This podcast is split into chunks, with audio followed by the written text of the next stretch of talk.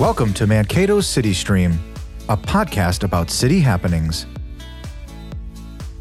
Welcome to Mankato City Stream. I'm your host, Adele Fiedler. Today we're with Mankato City Manager Susan Arntz, and we're going to discuss the state of the city. Welcome, Susan. Thank you, Adele. I'm glad to be here. Thanks for joining me on on Mankato City Stream. And so, as I said, today we're going to talk about state of the city. Uh, for those who are unfamiliar with it, though, can you provide some background on what state of the city is? Yeah. So a state of the city is essentially our report card, right? So it's an opportunity for us to kind of collect in a, in a document uh, our annual report of all of our activity, check in on some of our achievements and some of the things we've learned, update performance measures, and review how we've resor- allocated resources over the last year. And doing that then allows us to kind of queue up uh, how we connect the day to day work to the strategic plan and probably more importantly, set the framework for what we do in the future. So it's really kind of that beginning and that annual formal check in on our work and are we hitting kind of those goals and objectives. Okay, so it's being accountable for Absolutely. for what uh, the city shared with the public that, that we would achieve. And you mentioned strategic plan. And can you give a brief overview of, of what the strategic plan is and how it's connected to state of the city? Yeah, so we have a, currently a strategic plan that is usually about a five year plan. And it really is those big picture objectives or goals that we want to achieve. And then once we've identified those big picture goals and objectives, then the staff work back to build work plans on what can we do to work towards those goals and objectives. And then so annually when we work on the state of the city, we can check in on how are we doing towards that achieving those big picture goals? What have we done in those in moving some of those obje- objectives forward? And then another huge part of that strategic plan is also all the day-to-day work that we have. So not all of our work is project based or strategic objective based, but it allows us to kind of connect the day to day work to those strategic objectives because without the day to day work, none of the strategic things can happen. So it's kind of building that connection so that if, if it's something that is that we're spending a lot of time on, for example, and it's not connected to some a strategic objective or a community expectation or some routine required work that we have to do, we really should be stopping and asking are we spending our resources here right correctly? You know whether that's money whether that's staff time you know kind of is that formal opportunity to kind of check in once a year going oh okay well maybe we need to pivot here a little bit and focus our energy more here. Or to lay out those objectives in the strategic plan and look at the different things that we've kind of set forward whether it's housing affordability or uh, increased transit access or uh, sustainable sustainability those efforts to kind of take a look at that and then say boy we really haven't moved that needle quite the direction we wanted to. So it's a good opportunity periodically to stop check in and then you know pivot as necessary so it sounds like even though we've got the strategic plan and the state of the city, which is our report card, like you mentioned, it it still sounds like it's a fluid document or a word working document. Yeah, absolutely. That's a good comment. It is a working document because it, you know, although we can set a set a plan forward. Our work is so dynamic because it involves the public, different requirements that come from different layers of government or other entities change and so we do have to be very nimble.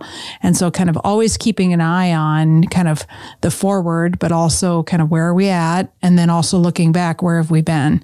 Uh, so it's it's a it's not a simple document, but it certainly is something that kind of allows us that future path. Okay, and you had mentioned the public. You know, the public is really important to the work that we do at the city. And from what I understand, their public their the public input was also real important to developing the city's strategic plan. Absolutely. So the city had a huge process that started with some work by Greater Mankato Growth. The city did some engagement with the community to try and identify those big picture categories. Uh, as a result of that, we've been able to lay out that those strategic plan objectives. Uh, as that plan starts coming to a conclusion in 23, I would expect that we'll start building later this year. Kind of what does that plan forward look like? How do we start working on, you know, kind of that formal check in on here's how we did on that strategic plan and here's what we're going to do forward. Uh, we are starting some process through our budgeting now with our staff on working on identifying key performance indicators because one of the things I do believe is that just because we're doing more of something does not necessarily mean we're doing it better. How can we create some measures to give us a better a sense of are we doing it better? Um, are we creating better trends? Are we improving our operations? Uh, it doesn't mean that we're striving for perfection every day, uh, but we are striving to make sure that we're using best practices, making sure that we're identifying uh, opportunities to look at, uh, you know, kind of how can we tell whether we're we're moving the needle, so to speak, on improving this service because we don't build widgets. It's harder for us to just say, "Well, we did we did better here because we produced more," um, and we don't have uh, a quality control department that can take the widget and try to break it and see if we made it better this time. Uh, our services aren't completely like that. So we have to use input from the public. We have to use uh, the data we can assemble. We have to look at trends. We have to look at feedback we've received over time, not just individual, in, you know, instantaneous feedback. We have to go out and talk to people that have mm-hmm. used the service and ask them, you know, what have you observed? What was your experience? And then take that information back and then you know work on are there ways that we can improve what we've heard? Or maybe what we've heard is all good. So how do we keep doing that so we don't you know slide backwards? Or you know what what what what have we done in our process that has made sure that we stay you know at that mark? Um, so it's it's helpful to just kind of take that opportunity to look back on some of those things thank you for explaining what the strategic plan is and then its connection to state of the city. And it's just this ongoing work and reviewing the work, looking back, and then how can we we make it better, as you had said. So let's go ahead and shift gears to focus on um, this year's state of the city, which highlights three areas: serving community, engaging community, and enhancing community. So if we start with that first bucket of serving community, can you share what some of the highlights were within that area?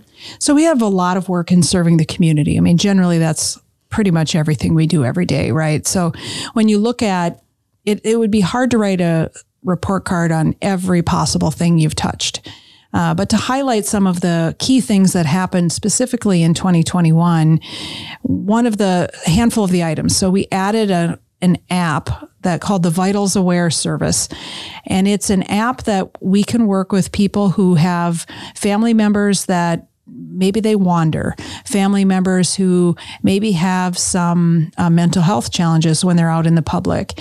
And they can get this little uh, device they can wear on their shoe, their belt, uh, you know, kind of wear on their person so that uh, if they come into if they come into contact with a member of our public safety staff, the public safety team has this app on their device. It will pop up this individual's name. It'll pop up key information about the individual so that our public safety team knows how to interact, knows how to respond. Um, you know, what are some of those important things that help this particular individual uh, so that we can give them more of a customized response. Uh, especially with people who may wander um, for a variety of reasons, mm-hmm. it gives us an opportunity to know their name, uh, potentially an address. It also helps us with, you know, if they have some mental health challenges or um, they have a you know a way that we can get their attention. Um, it gives our our team a way to be able to uh, provide a, a gentler, more customized approach in response to the individual. Uh, and we have a handful of people in the community that have taken advantage of the app. And we are hopeful that we can continue to promote it for others to use in the community as well. We also added in public safety uh, two new Lucas chest compression systems. So these are a device that our public safety department, primarily fire, can use to um, put over someone who needs chest compressions or CPR service. And you know, it frees up our staff's time to be able to focus on other act, other activities or other parts of the incident, so that we can um, you know, kind of preserve their energy and their strength. Otherwise, we have to have one person dedicated to that chest compression, which can be a very taxing mm-hmm. thing. We've had 11 opportunities last year to use that tool uh, or that device uh, with some great success. So, very happy to have that resource for our team to be able to add.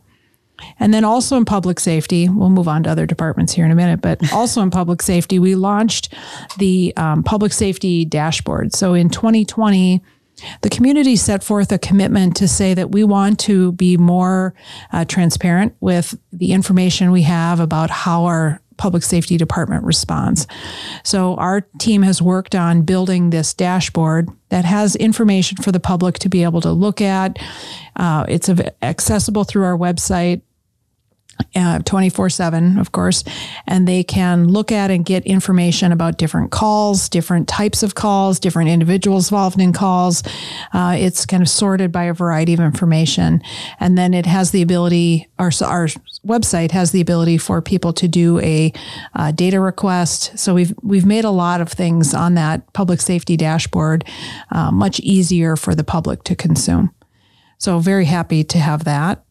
Um, then dramatically shifting gears, we um, in 2020 we started a project adding Wi-Fi to several of our parks. We now have it fully accessible at eight city parks, so that uh, as the public is maybe not constantly doing um, education in the part, you know, outside of their home mm-hmm. or needing strong uh, internet service to be able to do that, they can now pivot and use that in different ways when they're out and about in the community. Or maybe they want to read on their Kindle and, or they want to uh, listen to an audiobook while they lay in a hammock. Uh, now they have a different opportunity to be able to do some of those things. Uh, we also had $438,000 of grants that we issued to community members relative to COVID response. So, a little bit different than the CARES Act funds that we distributed in 2020. Okay. We had access to different funds in 2021 that we were able to um, share and get out into the community. And was that more for personal protective equipment or cleaning supplies? It was for a variety of things. Um, you know, there were some uh, grants for uh, utilities, uh, you know, kind of rent assistance. There was some, um, definitely some personal protective equipment and, uh, you know, other elements like that where, you know, different organizations and different uh, community members that we participated with or helped get those funds. Um, and they're primarily funds that came from the state or federal government to us that we were then the keeper of and the distributor for. Okay. So it's really just kind of uh, passing through funds for approved activities. And then we piloted a project with North Mankato to do uh, fixed route service and curb to curb transit in their community in a slightly different way. And as a result of that pilot project, we submitted a grant to the state of Minnesota on their behalf, uh, and were able to um, get fund funding for their program for them so that they could continue that service for the first year, um, and it won't have any cost to Mankato. It'll be fully funded by this uh, grant that we were able to secure for them. Um, if they continue that service in the years forward, there will be a shared cost for part of that. Okay. Uh, so we were able to help uh, navigate that. And then last, we added a transit stop at the Eastridge Clinic as part of our bus service. So another just kind of paying attention to where people want and need to get to and mm-hmm. uh, kind of pivoting and restructuring our services so that we can kind of hit those targets. Oh, that's amazing because I think transit is is something many people in our community need. So the fact that the city of Mankato and the city of North Mankato could work together to provide um, some transit services is a really big plus for the community. Yeah, it'll be huge. One of the things that the public can watch for uh, kind of going forward with transit is that we'll be working on rebranding those buses so that when the public sees them, they know that they're a public transit. Right now, they give you the impression that they're only for university use, and that's not completely the purpose of the buses. So uh, as we go forward, you know, you'll see a slightly different look on those buses, um, and you know, for the drivers that might be listening, the window tint will be gone. So it'll be easier to navigate as well. So we're looking forward to that. Yeah, that'll be good. Um, seeing actual city buses, yeah, especially right. for people who are new yeah. to the area that might not have um, a clue as right. to what you know the city bus is. Yeah, so that'll be a good piece. Okay, then there's engaging community, which is the next section featured in State of the City. Can you talk about some of the items that are featured in this this section? Yeah, so one of the things that I'm particularly proud of, and you are a huge part of helping make this part happen, is that one of the really charming things about Mankato is that we really are serious when we say we want to work with people.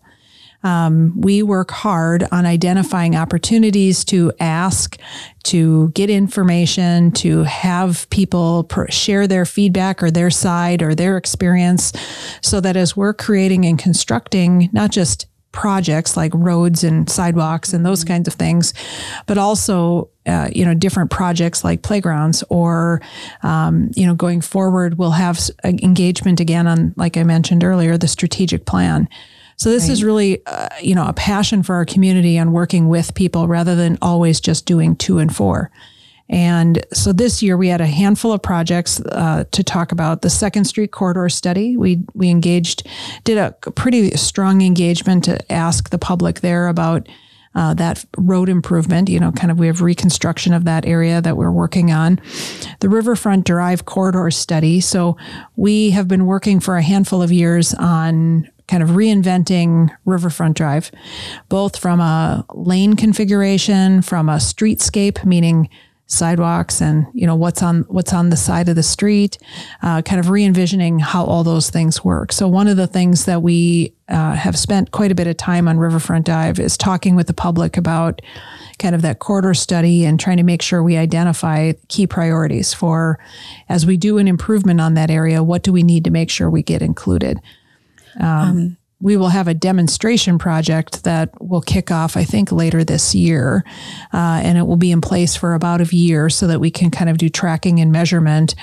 Uh, but it's primarily to try and create a, I'll call it a temporary condition, um, primarily to look at a different lane configuration so that we could potentially add wider sidewalks that add different elements on the street, whether it's uh, wider sidewalks for pedestrians or uh, benches or other kinds of activity um, on the sidewalk so that we can kind of create a different way that the street gets consumed. Uh, and you had mentioned that Riverfront Drive, the uh, engagement has been lasting for a few years. And I think that this is a really good example of a unique engagement opportunity where we're also really limited. Uh, we can't go to the river, for example, to extend it. We've right. got industry on one side, small town business on the other.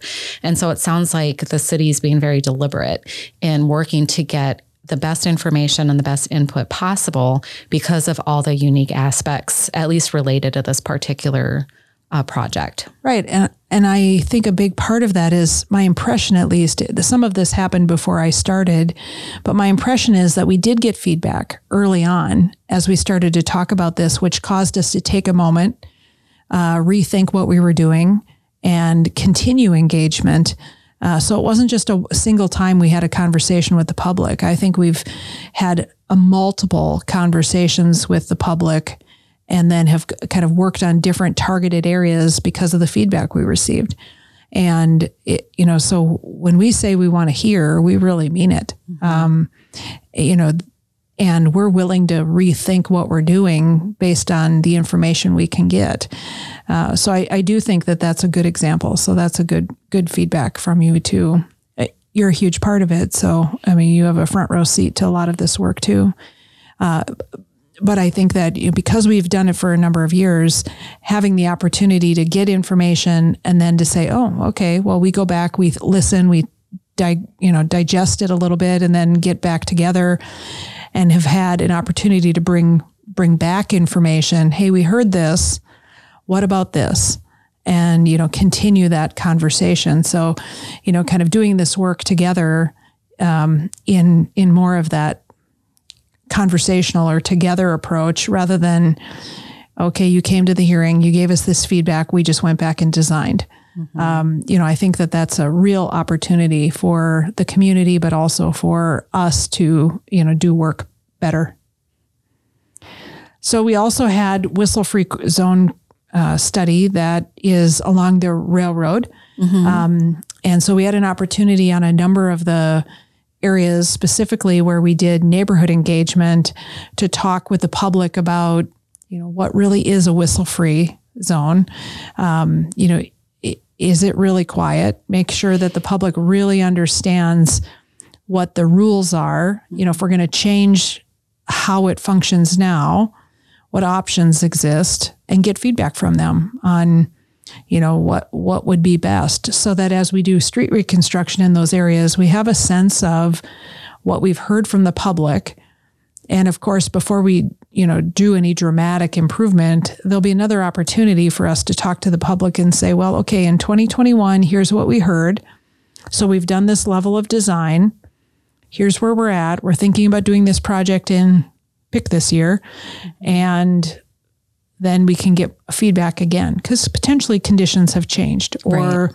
you know uh, people have had a different experience with the train or the train uh, you know the the the companies that run the trains may operate them differently. Mm-hmm. Um, you know, generally they've operated the same for a long time. That said, um, you know, there's, I, I don't want to take anything completely off the table in that engagement. So we did do a fair number of uh, different engagements at each of the different intersections, kind of in areas near uh, those um, intersections and crossings, and then have done some updates to the city council. So there have been some opportunities for the public to see and hear that as well. So that's that's been a very dynamic, uh, and it'll continue to be dynamic because none of the improvements are uh, inexpensive by any stretch. So we just have to continue to work with our partners on you know how, how do we how do we what how do we work in those areas to try and improve the conditions based on what we've heard so far. And then last in December, we did online engagement with Alexander Park. Mm-hmm. So, getting feedback, uh, not just from the public, but you did a great job of uh, bringing some uh, opportunities for a voice to the actual schools in that area that Alexander Park serves. And so, easily 60% of the students, that 60 to 80% of the students that participated, um, you know, gave us feedback about what they'd, what they'd like to see mm-hmm. in Alexander Park. And given that they are the consumer, um, their voice really matters. So, uh, you know, that was great. Good opportunity. Right. Because they'll be the ones on the playground using the zip line or using the other equipment that's out there. And they were so excited, from what I understand, to be able to vote on on what they wanted to see in the park that they use the most. So yeah, and we recently had an opportunity then to collect all of that feedback bring it to the city council and have them vote on getting it ordered.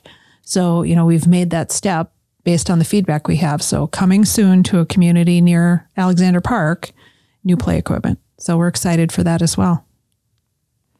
So, in addition to the other kinds of engagement, we had uh, you helped coordinate a Youth Arbor Day poster contest. That was very fun to see the um, the uh, submissions for that and the and the um, young people that won those awards. Uh, we coordinated a youth uh, city scavenger hunt and had a pair of sisters that uh, were the winners, and that was very fun to see. Uh, kind of the collect the chart or the the really it was a poster almost, but their uh, scrapbook of all the different things that they did and places they were, and that was they really well done. So the, I look forward to kind of continuing to watch that. In August, we participated in Night to Unite. So we were able to work with a lot of neighborhoods around the community to bring that back. And then city council members and key staff and our public safety department were able to get out in the neighborhoods and engage again with the public. So that was great. Um, in 2022, we will have uh, we're switching Night to Unite, so a thing to kind of put on your calendars that we'll be doing it. I think earlier in August. I don't have the date right in my head, but so we did that, and then at the end of the year, we we uh, brought back the city calendar with really two over 200 really fantastic photos. So we have a lot of really very talented photographers in our community that shared their gifts. Um, and then we also created the City Stream podcast. So that's what you're listening to right now, created by our own Adele Fiedler. Here we are. A new a new episode for the new year. Right. All right. Thank you for sharing those um, items under engaging community. So, so far, a lot of work being done um, in the two sections we discussed first. So, lastly, there is um, enhancing community. And so, what's important for people to know about the work that's been done in this area? Yeah, so a number of the things in this category that we've been, I've been really proud of the work our team has done is uh, we've had a number of opportunities to do some communication on a some really key documents where we've said let's try um, creating the documents in a way that more people in our community can consume. So we've added translation to some of our documents. And uh, if you look at some of our documents, you'll see little QR codes or those black and white little codes that now you can use with almost any smartphone. And you can hold your phone over it with the picture or the, the camera um, app open. And it will take you then to a, uh, a document that's translated in your um, uh, language of choice. So we've we've had an opportunity to do that a couple of times. We've used our first opportunity was uh, on a uh, Recycle Smart brochure that we worked with the multifamily housing community to try and explore and expand recycling efforts in our um, kind of apartment complexes and different areas of the community. It's also available on our website. So we didn't just get it to the multifamily community, we shared it elsewhere. And so we've had a handful of opportunities to be able to use those QR codes to be able to have. Um, some translated documents available for people who are non-primary primarily English speakers. We honored Rosa Parks at the end of the year. Uh, it's the second year in the row that we've done the um, res- save a seat for or reserve mm-hmm. a seat mm-hmm. for Rosa Parks on our uh, Mankato area transit buses, and very proud of that. Uh, had a very nice um, image that we created and create some opportunity for education um, of the public. And I actually think this year we got more positive feedback than even last year when we did it for the first time. Uh, this year, um, I, I, I had probably a dozen different interactions or comments from the public saying, wow, that was really great. So I'm um, very proud of that. We expanded the recycling to 27 city parks. We initiated work on managing the emerald ash borer, which is something, uh, you know, it's a bug in our tree, ash trees that we know we're going to have to deal with. Mm-hmm. So we've started a plan on, I'll call it selective tree management, so that we can, over time, remove and replace trees that are attractive to this uh, animal mm-hmm. uh, or insect so that we can, um, you know, over time not have the significant financial investment of removing all of the ash trees because it's become so pervasive. So we can um, periodically remove and then replace these trees um, with different variety. That diversified urban forest. Right. Yeah. Good. That's right. Um, that's a good way to describe it. A, a more diverse urban forest. Yeah. Uh, and then last, we created a new program for our public safety staff that's really aimed at improving and supporting their whole person. So, um, both their physical and their mental health, uh, and addressing some of the other areas that um, help make them a better employee when they're here for the public. Uh, so we launched that in July of 2021, and it's been received very well so far. We've had a number of opportunities to do some training for that department, mm-hmm. and uh, you know we're very we're looking very much forward to you know, kind of measuring impact that this work will have down the road. Um, and we've had some good feedback from officers already who've had an opportunity perhaps to be involved in um, uh, a call or a respond to, a response for service that maybe was a little bit challenging mm-hmm. and to provide some support for them so that they can on their own time, but they can move through it quickly and uh, you know return to work in a way that you know they can serve the public even better and stronger. Mm-hmm. And public safety is one core um, of members of our team that are being given those opportunities. I know that the city has also worked on um, cultivating other staff throughout the organization. Yes. In addition to public safety, that that's really exciting to to hear of work being done in this area. Yeah, so we we've um, we did do a uh, pay analysis and did some modifications to our pay structure to make sure that we're competitive. The good news is, for the most part, we were close. Mm-hmm. Uh, and so, as a community whose tagline is leading the way, we wanted to make sure that we are um, indeed, you know, kind of our words and our actions connect. So we we um, we by no means are at the top of every scale uh, for our each of our positions, but we did, you know, to pay attention to our market that we're in, and to make sure that we remain a competitive employer. We did do a fair amount of work last year related to that. And then we've had really two staff development programs one for supervisors that we call Thrive. And then we have another program for uh, individuals in our uh, organization that are newer to the organization called Infuse. And that program allows us to connect them over a period of time with all the different aspects and departments of the city. So they gives them kind of that, I'll t- call it the um, orientation in a different way.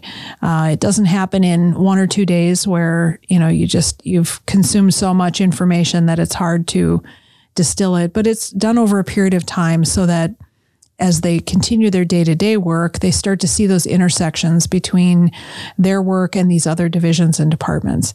And so that's been two really great things that we've added um, to the organization. So we're really pleased with that as well. Thank you for sharing that because, yeah, I think it's great, great that the city is invested as a whole, not only in um, serving the public that we do every day, but also in looking how how staff can um, can benefit as well. So there are some other highlights and accomplishments that are featured in, in this year's State of the City, including Environmental Sustainability Coordinator Rick Baird being recognized by the Minnesota Pollution Control Agency with the Above and Beyond Award, and then the city maintaining its de- designation as a metropolitan statistical area. Um, these are just a couple of the accomplishments. Um, how do these accomplishments, and please feel free to share some of the other accomplishments that are, are noted in State of the City, um, but how do they put Mankato on the map? Yeah. So, one of the things that probably most people in the public think is really kind of not very exciting, but we did maintain our AA bond rating.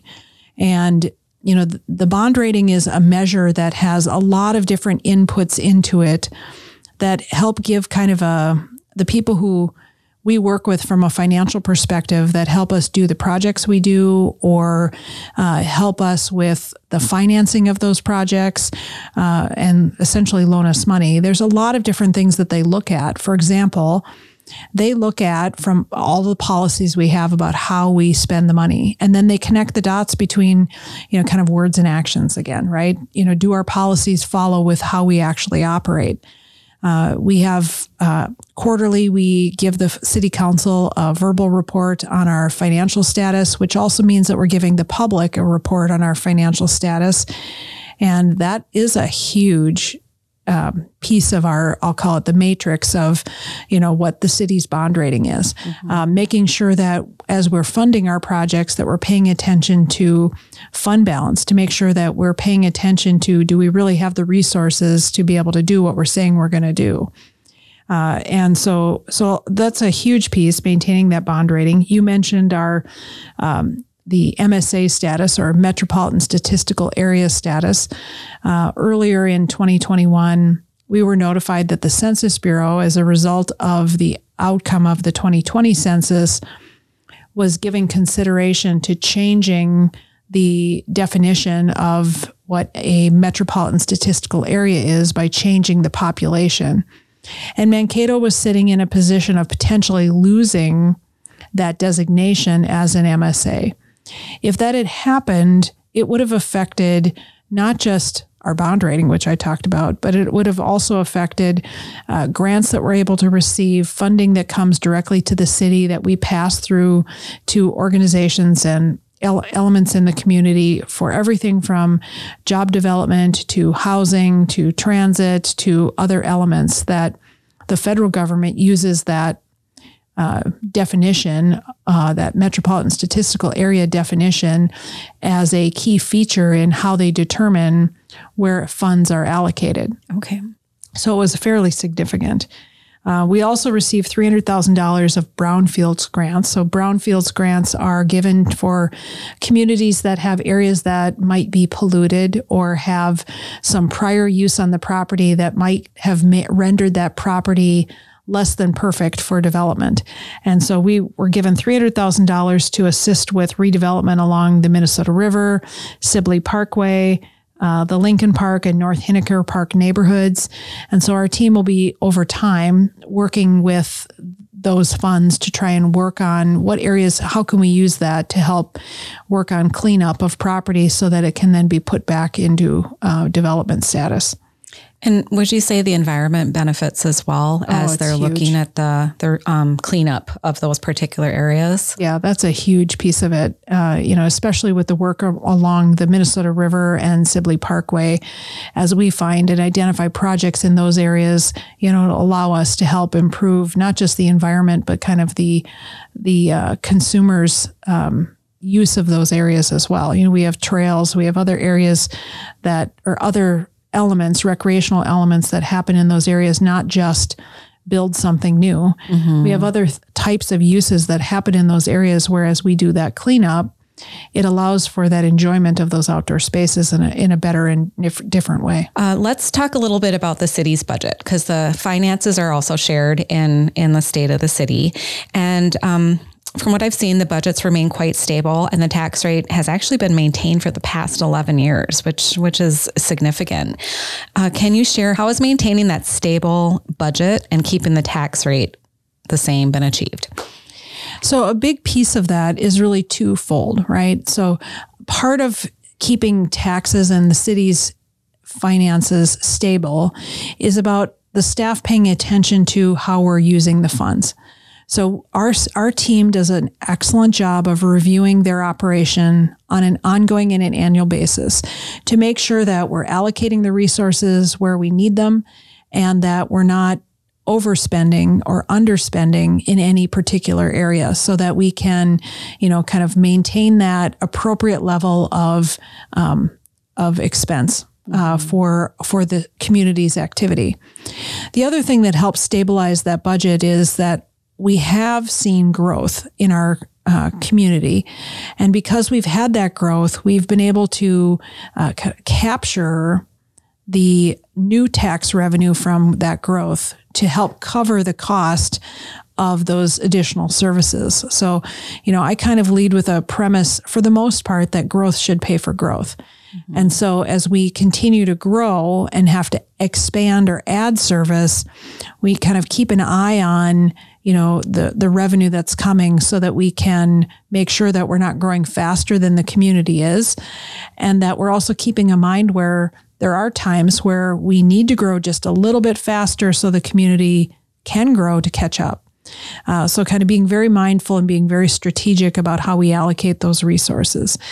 Uh, so, those are two really huge things, both kind of monitoring what's happening with growth uh, and not just growing for growth's sake, right? Mm-hmm. You know, making sure that we're doing making good investments uh, on uh, growth and redevelopment opportunities, but then also making sure that from an internal and expense side of it, that the staff are paying attention, keeping an eye on, identifying trends, you know, kind of looking at trends in budgets and making adjustments where uh, we may need to make some adjustments. You know, we don't have a, a small budget uh, and so there's a lot to try and keep track of. So the good thing is, is that we've got a number of people in our organization that are laser focused in different areas, but we also have people in the organization that are looking more from that broader lens across the organization to make sure that we're kind of keeping our hands and eyes in the mix so that we're paying attention to kind of those broader trends that aren't just maybe a line item specific, right? You know, mm-hmm. if all we were doing was looking at um, uh, printing cost of utility bills, right? Uh, without thinking about, oh, well, we have more people signing up for online billing. So are we really mailing those bills out? You know, kind of keeping a lens and, and kind of thinking about how we operate in the organization allows us to kind of continue to stay competitive. Okay. And then keeping being good stewards of, of the taxpayer dollar Absolutely. ultimately. Uh, the state of the city mentions a couple of projects. I want to touch on some of those projects that have been completed that I think community members are excited about. Yeah, I think people were expe- especially excited to see Warren Street be finished. And towards the end of the year, hearing more of when will it be done? And street reconstruction is very hard because there are long periods of time where activity looks like it's stopped, but there's other things happening. Um, we currently are in a situation where it takes a really long time to get streetlights mm-hmm. or uh, kind of um, uh, traffic signals. So we now, in the past, we've always started ordering traffic signals four to five months before the project even starts because we knew what the lead time on those were. That now that lead time is now also now impacting streetlights. So we this was the first year that we had seen that. So we mm-hmm. will start working on ordering those streetlights ahead of time as well. Fortunately, we had projects that were timed between projects that we were doing, but also projects that we and the county were doing that we were able to kind of somewhat rob Peter to pay Paul, so to speak. Okay. So we used the signals, or we first used um, sig- or traffic lights that we had on hand for, um, I think it was down by Victory Drive that we were able to use on Riverfront because they were the same ones. And then when the ones that came in for Riverfront, we were able to then take them down to um, Adams Street and County Road 12, where that roundabout was finished. And then, then when those ones came in, we were able to use them on Victory Drive. And, you know, we kind of had a lot of that going on this year of kind of paying attention to um, those resources and making sure that we were kind of getting them where they needed. And so, although they all took longer than we wanted, um, oddly, they timed themselves out from a, um, you know, kind of arriving. So we were fortunate that we had some on hand to be able to kind of kick that project off. Uh, Prairie Winds Park is a new park that we added this year. So I think the community that is around that really appreciated seeing that uh, get finished. The Minnesota River Trail Bridge was a huge project for us to have that project finished. And I know we've had a lot of people uh, excited about that. Um, not as exciting, but um, really important is that we completed the Greater Mankato River Valley Trail Master Plan.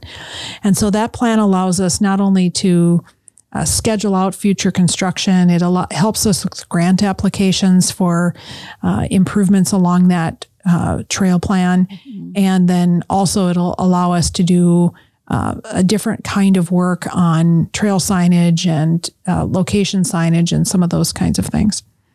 Then we have a number of things. We don't do all of our work by ourselves. So we had right. a number of things where we partnered with others. I mentioned the um, Adams Street and County Road 12 roundabout, Victory Drive. Those were both county projects that we had a role in. The Stoltzman Road Trail uh, was another piece that we had that uh, the county did the work. We had some small partnership in that and a lot of great feedback from people once that trail was done. They were so excited to have that in place the Riverfront Drive roundabout at County Road 14, another intersection where the public was really excited when it was done. Uh, they were glad it was being done and then excited when it got done. And then last, probably one of the partnership projects that I'm proudest of was the work our uh, Public Works Department did with the Vietnam Veterans Memorial display that was in town uh, last year. Okay. Uh, and normally that display would like to come to our community about once every 10 years. And because it was so well received and easy, uh, you know, give and take, you know, these things involve a lot of hands, but mm-hmm. because of the uh, relationship we had and the uh, World War II veterans are aging in our community. The Vietnam veterans are aging in our community. The individuals that organize this really want to make sure that we bring back this Vietnam Veterans Memorial, um, you know, in five years. So okay. we're going to be very fortunate to be able to have it come back here sooner than normal. That's amazing, cutting down the time in half to to bring it back to right. share yeah. with the community. Yeah. And kudos to the community for supporting it and being so excited. It was very well attended and very well um, viewed. It was a, uh, I was down there for kind of one their major event and uh, it was it was very well received. So I, I think it'll be a great thing to be able to bring back as well. As always, the City of Mankato is planning for the future. Uh, what can community members look forward to over the next year? Well, less exciting, but equally important. Um, we're going to be working on these key performance indicators for our staff so that we can have a better story to be able to communicate to the public uh, whether we know we're doing it better right? Mm-hmm. And so, you know, I mentioned earlier that, you know, more is not always better. Just because we plow more miles of street or we mow more acres of grass or we do more reservations at the event center doesn't necessarily mean we're doing it better.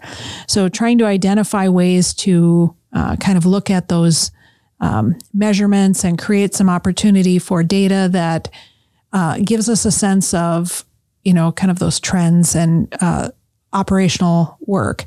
Uh, I think that'll be a huge piece for this year. So that's kind of the inter- in, internal thing for people to watch and know that we're doing. Mm-hmm. Uh, some of the more exciting things um, we are working on. Um, have been spending many Monday afternoons working on improvements to Tourtellotte Park. Uh, so we have the the pool, the bathhouse, uh, and then working on uh, kind of the tot pool uh, on the east side of the pool on kind of reinventing what that would likely be. It's uh, right now in the current concept design stage is headed towards a zero depth pool with some uh, water features in it for play. And uh, so we're working through that project. There's some expansion at Tourtellotte Park of the pickleball courts and then improvement to the parking area, which may happen the year after. That might have to wait until 23, but we're working through kind of the design work now. And you had mentioned Tourtellotte Park. Something that people may think of is, um, as part of the engagement that was originally done, is splash pad. Yeah. And so, is there any information you could share about the possibility of a splash pad? So, we are working on uh, an engagement plan to talk to the community about a splash pad elsewhere. So um, at Tourtellotte Park, the zero depth pool will have some kind of I'll call it splashy feature, right? Okay. It'll have some play features in it, but it's not what you would really consider a splash pad. So we will be working this spring summer on a an engagement conversation with the public about um, a splash pad. Uh, think it, it, will be much bigger, right? So, um, kind of thinking about where and then the more fun part of the conversation about what. Um, and then the staff will work on the less exciting, like the how, right? Of how does it get funded? Um, do we use recycled water? Do we use fresh water? You know, kind of thinking through all of those operational elements to it that you know will be part of that discussion and design um, so and then as we finish that engagement that will be the key to helping us determine the when you know mm-hmm. how can we fit it into our funding plan? When does it fit in? You know kind of working through that. So that'll be a huge piece for us on Tourtellotte park or not really Tourtellotte park but the splash pad. So people will know that it's it's definitely being looked into just Absolutely. not necessarily part of Tourtellotte at this time. Um, it's on the table though. Yes and the council is excited about potentially bringing an exciting feature like that you know, to somewhere else in the community. So we don't have all of our water features in just one area. Mm-hmm. So, you know, there's, there's some concepts of other locations. And we did do last September, we, when we had our capital improvement open house, we did get some initial feedback from the public, uh, kind of on the where. Mm-hmm. Uh, and so that there'll be more of that to come. That sounds great. So then we're also working on uh, community athletic fields, uh, working on improving the parking in that area. Uh, Thomas Park, we are working uh, with to include uh, kind of youth youth fast pitch softball improvements and drainage, and working on pretty some pretty significant improvements to that park, uh, reconfiguring how the fields that are there now how they lay out, so that overall the park functions better and then for the residents that live around it that it functions better. Okay. so we're excited for that. Um, we have a, a, riverbank stabilization project that we've been working on for a couple of years uh, and so we'll continue to do work in that area. Uh, that is involving uh, looking at some of the contaminated soil that we've identified uh, in that area and developing kind of that remediation effort of how do we address that? What do we do and last fall, we started with some of that work, but we'll continue to work on that uh, riverbank restoration. We continue to work with uh, kind of building out our fiber uh, network through the community for uh, communicate telecommunications and other efforts. So we kind of work on that. And then our staff are working on the design of the historic Kern Bridge that last year we were given uh, notice that the federal government selected us to be the host for that bridge in the future. So our engineering team is working on design work for the Kern Bridge uh, reinstallation at some point. That'll be exciting once yeah. that bridge is put in place. It'll be a nice it'll be a nice feature. Yeah. Mm-hmm. Absolutely. Add to quality of life, that's for sure. Uh, are there any other highlights and accomplishments you'd like to share? I know we've covered a lot. You've shared some really good information. Uh, is there anything else you can think of that that's important? Well, I think the biggest thing, probably the biggest project that we're working on right now, is um, a bonding request to the state of Minnesota for funding to help not just Mankato, but the number of communities that we serve with the water resource and recovery facility aka wastewater. Um, so we are working on uh, an improvement there. It's about a $46 million project, and we have about a $20 million bonding request in front of the legislature. Uh, we uh, have had meetings with the Senate, the House, and the governor's office. Unfortunately, when the governor released their um, uh, capital bonding requ- uh, proposal recently, mm-hmm. about a week or so ago, when they released that the um, the none of the water or wastewater projects were included uh, in their proposal. So none of the proposal or requests submitted by local communities were included in their proposal. And so we will continue to be working with both the House and the Senate to uh, try and continue to have our project get looked at for inclusion in that bonding bill. Our project is very unique in that it is, I believe, the only regional wastewater project that is being considered. Uh, and a big piece of this project, again, it's not just uh, to benefit Mankato. There are a number of communities that we provide services to that, you know, without this, without some assistance or some bonding request uh, or bonding dollars from the state, these communities would likely struggle to um, pay for their share mm-hmm. of the the improvement. And we also have a community south and west of us known as Lake Crystal that uh, in early February is going to be doing some hearings and meetings with their community about uh, should they request connection to the city of Mankato's water resource recovery facility. And if we aren't able to make these improvements that I that I mentioned, uh, we won't be able to help serve a community like Lake Crystal. And if we don't serve Lake Crystal, at some point they will have to put a plan in place to improve their own wastewater services, which will be a 16 to 20 plus million dollar project on their own. And by regionalizing that service, we can help mitigate that cost for that community and share a portion of what we've already created. We can, you know, potentially expand slightly to accommodate their additional sewage flow uh, and avoid that incredibly expensive future project for them and for this and for the region. You know, mm-hmm. from an environmental standpoint, you know, kind of not adding additional wastewater facilities. You know, is is a good thing from a staffing perspective. These are staff that operate these facilities that aren't there. There aren't hundreds of them just waiting for jobs. So it's, you know, very specialized work that is hard to keep filled. And, you know, so there's a lot of benefits to um, the city of Mankato potentially being able to provide that service for them. And so we're hopeful to continue to work with the state of Minnesota on getting some resources and funding to be able to help manage the cost for our region. Yeah, it sounds like the benefits really outweigh the cost that it it would take to um, take the water resource recovery facility to where it needs to be and increase the useful life of of the of how they they manage uh, wastewater treatment. And then so behind the numbers that the city's asking for are really people. Um, people who are going to benefit um, by not having such a heavy tax burden on them should they need should they have to build their own wastewater yeah, treatment facility. That's absolutely true. And in addition to that, there are communities that people don't think of, like our water resource recovery facility also benefits, uh, you know, communities out in Granite Falls. Uh, Granite Falls Energy benefits from our community because we do phosphorus trading with them. the Lower Sioux Indian community benefit because we do phosphorus trading with them. There's a um, a plant known as ADM out west. We do phosphorus trading for them.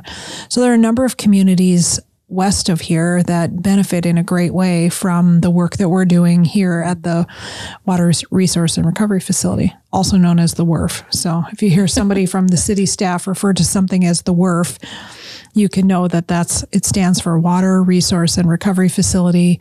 Yeah, that's good to get in there because it is a very new uh, term for a lot of people the WRF versus wastewater treatment.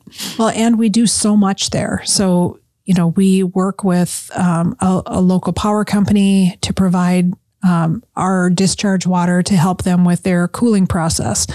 Uh, so we have a fair amount of recycling that we do with the uh, WRF, and then the um, phosphorus trading is not a small deal. The reason we have the benefit or uh, ability to benefit these other areas is because as the discharge that we have um, is so um, low mm-hmm. in its phosphorus, we have the ability to you know kind of give the, those credits, so to speak, to other communities that it would be very costly for them to reinvent their processing facilities to to deliver that same level of service.